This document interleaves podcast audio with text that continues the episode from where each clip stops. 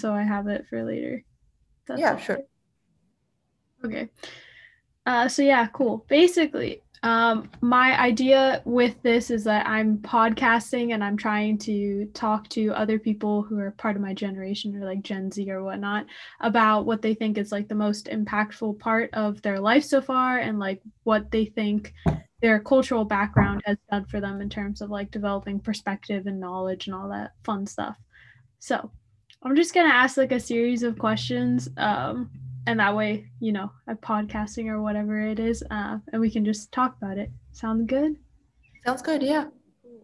Um, so like, could you just tell me a little bit about yourself, your background? Like, imagine I don't know you at all, even though I do. Like, where are you from? What's your ethnicity? Where did you go to school? That kind of thing.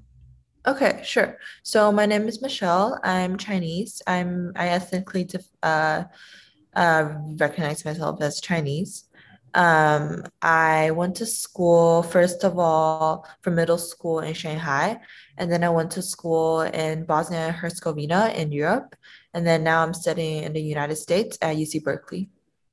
Cool. So, where do you currently live? Are you living in Berkeley or in Shanghai? Uh, I'm living in China. Okay. How has that been like recently with uh, all the stuff going on in China versus going on in Berkeley? Like, do you feel that there's a disconnect between sort of the students who are living at Berkeley and the students who are living abroad? I think there's definitely a disconnect. I think it's so hard for us because I've barely made any friends, to be honest. Um, people just connect through social media, which isn't, you know, the most ideal way of getting to know each other. And so there definitely is a disconnect um, and for classes because they're all asynchronous mm. um, it's really hard for me to get a grasp of you know the people in my class and like try to connect with them socially and stuff. Yeah. Do you see yourself uh, going to campus anytime soon or next oh, year? I actually applied for study abroad. Oh, okay. um so yeah. So i'm going to singapore next semester and then the following semester, which is spring 2022, I'll probably be on campus. Why did you choose Singapore? Because I was really interested in, in the program that NUS offers, uh, so the National University of Singapore. And I've always wanted to explore Singaporean uh, politics because I've I thought it was one of the most successful case studies in the world. Uh, in terms of their development, human rights, uh, their power distribution, etc. Um, and I'm personally really interested in politics and I really want to uh, major in political science. And they offer courses in the subfield of Singaporean politics as well as global governance and um, more like broader topics that I'm also interested in and international relations, which is something I want to concentrate in. So that's why I chose Singapore. That sounds really cool. Um, kind of on more of the politics side, I know you said that you're from Shanghai and you studied in Bosnia and Herzegovina, which are two very different countries. Um, what did you think in both of your times in Shanghai and in Bosnia? What did you think was the major problem facing the country or the major problem that is facing the country currently? So in Bosnia, I think it's definitely the ethnic divide. So um, I actually wrote a paper on this. I examined the identity politics that are uh, that are contributing to the deadlock of, of political developments in Bosnia Herzegovina from lenses of education, media, and religion. Um, so essentially, from those three lenses, we can see how um, the ethnic divide and how the politicians manipulate uh, the ethnic divide division essentially um, contribute to even more division in those subfields and uh, contribute to political deadlock and political developments. Uh, it hinders political development essentially. Um, and what, what I mean by ethnic divide is that there are three ethnicities, sorry, there are three ethnicities studying in the same, uh, living in the same country. And then um, all of them share different like cultural customs and they claim they speak the different language, but they actually are the same language um, with like very little differences. Um, and so I would say the division there is definitely like one of the most challenging issues that is facing the country. And as for China, I think um, the issue lies more on the human rights spectrum, I would say. I think there are a lot of human rights challenges, even though not in my area, of course. But uh, in terms of right to vote, right to uh, assembly, right to free speech, etc., I think that's a challenge that China needs to tackle. Yeah. Okay, cool. And I, I know you said that you're uh, studying in uh, America right now, but do you think that uh, your connection to America, even if it's only been briefly, what do you think the biggest problem facing America is or the United States politically? Ooh. Uh, I think definitely the Black Lives Matter movement at this moment. Um, there's been so many controversies and, well, like physical um, challenges, I guess, facing the Black community and it's not getting any better, I think. And um, yeah, I think Black Lives Matter is one of the most challenge most challenging topics right now. Yeah, definitely. So I guess the sort of next part of um, my questions focus mainly around what Gen Z can do or what Gen Z is doing or how all of this is impacting us as a generation. Because I feel like when I've been talking to my friends, at least, and stuff like that, there's definitely um, a sort of generational feeling that we're different or we're separate from other different generations. So, do you think that Gen Z has a different perspective on the world events that are going on right now? I think so. Yeah, I think um, especially the Gen Zs that I've encountered, I think that a lot of them are change makers or are intending to become change makers. Um, especially, I see a lot of them at YYGS. So I attended this um, summer session called Yale Young Global Scholars, and I was really glad that I could meet some some of the most intelligent people that I've ever met, and all of them, like the majority of them, I see potential in making a lot of changes and uh, establishing impact. Yeah, definitely. I know when you said change maker, that's definitely a word that I've heard a lot come up about when describing, you know, our generation as Gen Z. We're the ones who are going to be changing things in the future. Um, so, kind of my next question is like, what do you think the biggest issue facing our generation as a whole is going to be? Because in my light, I see it as like climate change, but I've yeah. talked to some other people, and that's you know, it's a response that I get a lot. I'm interested in hearing your perspective. Um, I would say the environmental side of it as well. Um, I think it's it it's a issue that is um, confronting us right now and so, because I studied environmental science, I know how big of an impact this could be. And it's not just climate change, it's also um, weather being changed. Um, it's the iceberg melting, it's um, the animal, like the patterns of animals, you know, changing. And a lot of things that come with climate change that are not foreseeable yet as well. So I think that's one of the biggest challenges facing our generation. Yeah, definitely. I totally agree. I think personally, the challenge that's inside of the challenge of climate change is getting people to work together and to collaborate because I feel mm-hmm. like it's a global problem and a lot of countries are handling it very individualized like oh US is going to do this China's going to do that so on um, so how do you see yourself in the future perhaps working towards increasing co- cooperation and collaboration between different countries to solve issues like climate change.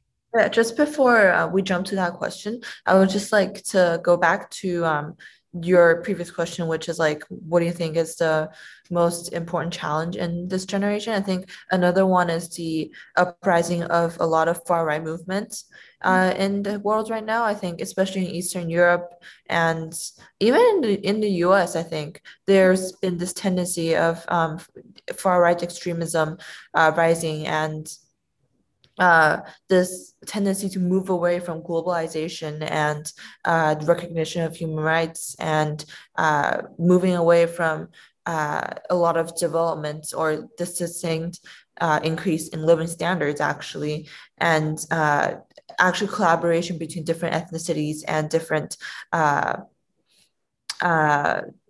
groups of people. I think that's also another a huge problem that we're facing. And to answer your question of how to kind of make sure that people are collaborating with each other, I think that's that's a problem that really begins with nowhere. I think it's a really huge problem that we need to tackle.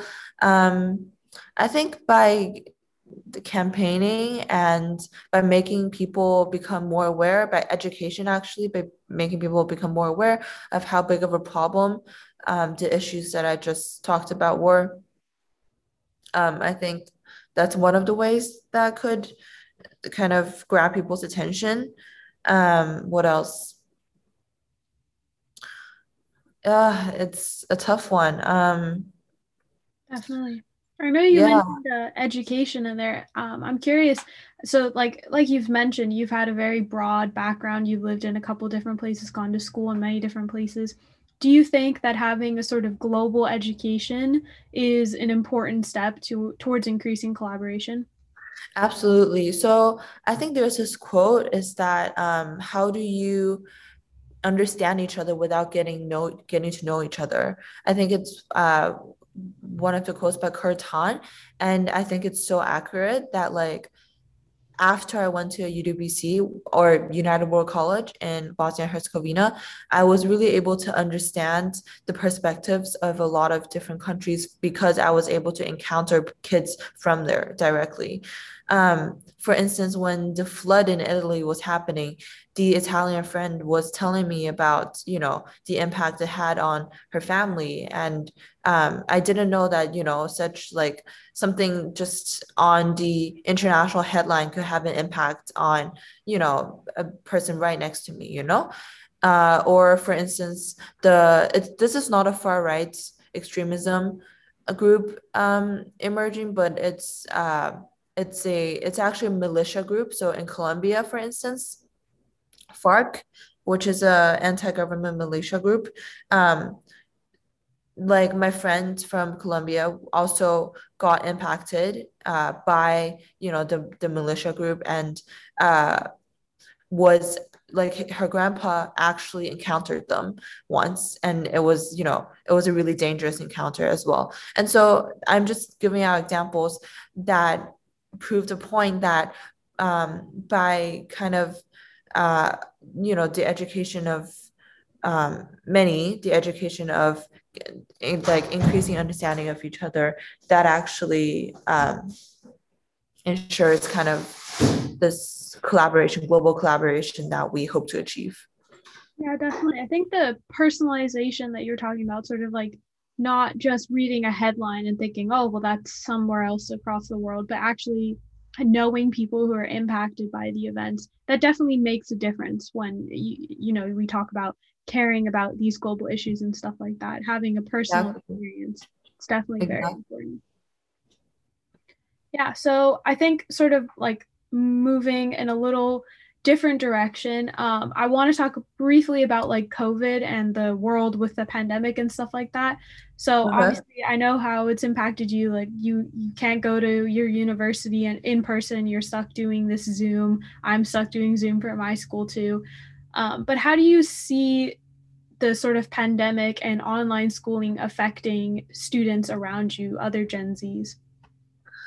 Um, other Gen Zs, I think it's pretty much the same to be honest. Um, everyone's just stuck at home and online online instructions are just like not the most exciting part of our life right now. And it's definitely made academic achievement a lot harder. It's really hard for me to contact my professors and make sure that I'm achieving my my academic uh like aspirations and learning as much as I would. Uh, as opposed to in-person instructions? Right. Yeah definitely. I've heard from a lot of students saying basically that they have kind of lost a lot of hope or faith i should say yeah. that things will work out. Do you think yeah. that you've experienced that yourself or do you know anybody who's also experienced something like that? I'm actually quite hopeful in terms of the future. I think we will be able to go back to campus soon. Yeah. Do you think more broadly as well that like governments, uh, not just you know your government, but other governments across the world are going to be able to prepare better in the future in case there are more pandemics, or do you still have some concerns?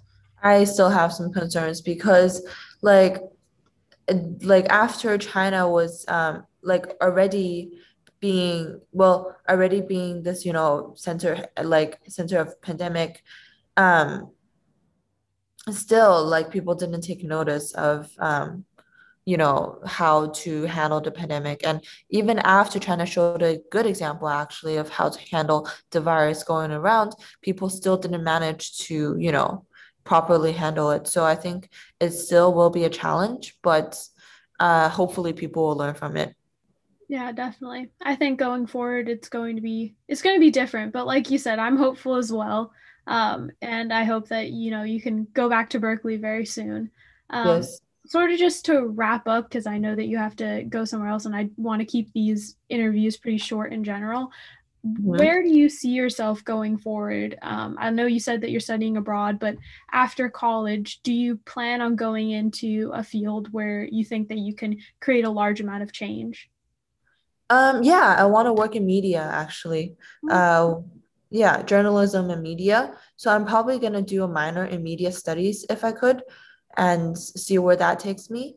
Um, and combine that with my knowledge in political science and international relations, and try to establish, um, well, hopefully changes in the political realm. And um, I will probably be doing hopefully for instance um, interviews or exchange of ideas with people that are uh, working in you know for instance um, think tanks or uh, people that specialize in their fields and political fields and talk about their views on uh, ongoing political issues and, for instance, challenges that are facing um, the gen- generations, especially Gen Z, for instance. And uh, that's something I really want to do. And also, perhaps reporting on news, um, especially global news, is something I want to do as well. Yeah, that sounds really interesting. Maybe someday we'll interview each other again, you know? Yeah. journalist this time.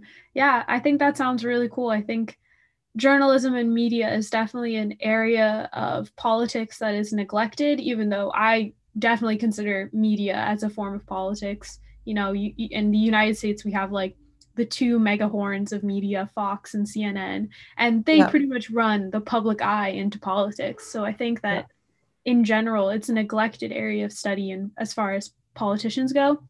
Mm-hmm. I'm really I'm really excited that you're looking into that area and that you might someday be in charge of one of these journalism magnets, hopefully. Thanks.